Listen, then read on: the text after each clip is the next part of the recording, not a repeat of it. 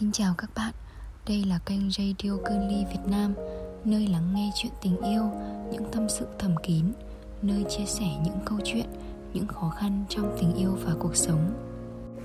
Hôm nay mình xin được gửi tới chủ đề radio. Ai rồi cũng sẽ có lúc rung động.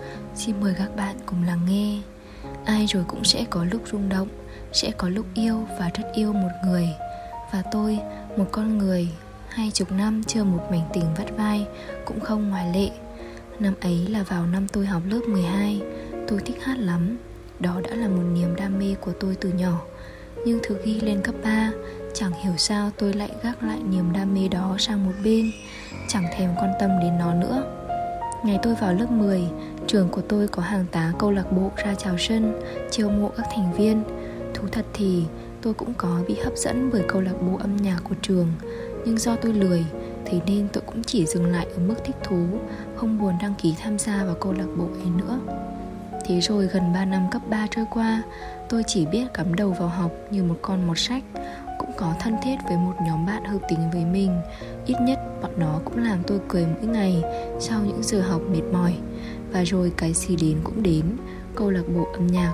À không, đó là một đội tuyển văn nghệ của trường. Cứ mỗi đợt tháng 5 tháng 6 là lại đăng tin tuyển người để đại diện cho trường thi cuộc thi văn nghệ lớn của thành phố. Gần 3 năm trôi qua, tôi chẳng thèm quan tâm đến mấy cái hoạt động này của trường Nhưng chính vào khoảnh khắc ấy, chẳng hiểu một động lực nào đã khiến tôi quyết định đăng ký tham gia buổi thử giọng để chọn thành viên vào đội tuyển văn nghệ. Tôi tự cảm thấy bản thân mình ngộ thật ấy chứ Hai năm qua không tham gia Lại đi đăng ký ngay chính vào lúc bản thân đang ôn thi đại học tí này Tôi cũng đã tự hỏi rằng mình có đang liều quá không? Lỡ như tập trung vào đội tuyển, Mình sẽ lơ là việc học thì sao? Nhưng rồi đó cũng chỉ là một câu hỏi tu từ trong đầu tôi. Mà thôi, Tôi vẫn nhất quyết nộp đơn đăng ký cho buổi thử giọng. Tôi vẫn nhớ như in cái ngày mà buổi thử giọng diễn ra. Đó là vào một sáng chủ nhật. Ban giám khảo là những anh chị cựu thành viên của đội tuyển Đã đạt giải cao trong mùa giải thi những năm qua. Trong dàn ban giám khảo, có một người thật sự đã làm tôi ấn tượng Và mãi không thể nào quên. Anh ấy là cựu học sinh của trường, Lớn hơn tôi 2 tuổi thôi, Và cũng là cựu thành viên của đội tuyển văn nghệ.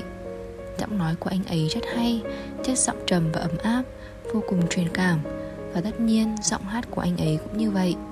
Đó là lần ấn tượng đầu tiên của tôi đối với anh, Một ấn tượng không thể nào đẹp hơn, Và buổi thử giọng hôm đó tôi đã đậu. Sau khi đậu tôi được hẹn lên họp với đội tuyển để làm quen với mọi người và được biết anh ấy sẽ nằm trong đội ngũ những người sẽ đồng hành và huấn luyện cho tôi trong cuộc thi năm nay. Tôi vui lắm. Thật sự khoảnh khắc ấy trong tôi là một thứ cảm xúc gì đó rất khó tả cùng với một ngọn lửa quyết tâm sẽ giành giải nhất về cho trường. Tuy vậy, nhưng tôi vẫn sắp xếp được vài buổi lên tập cùng mọi người.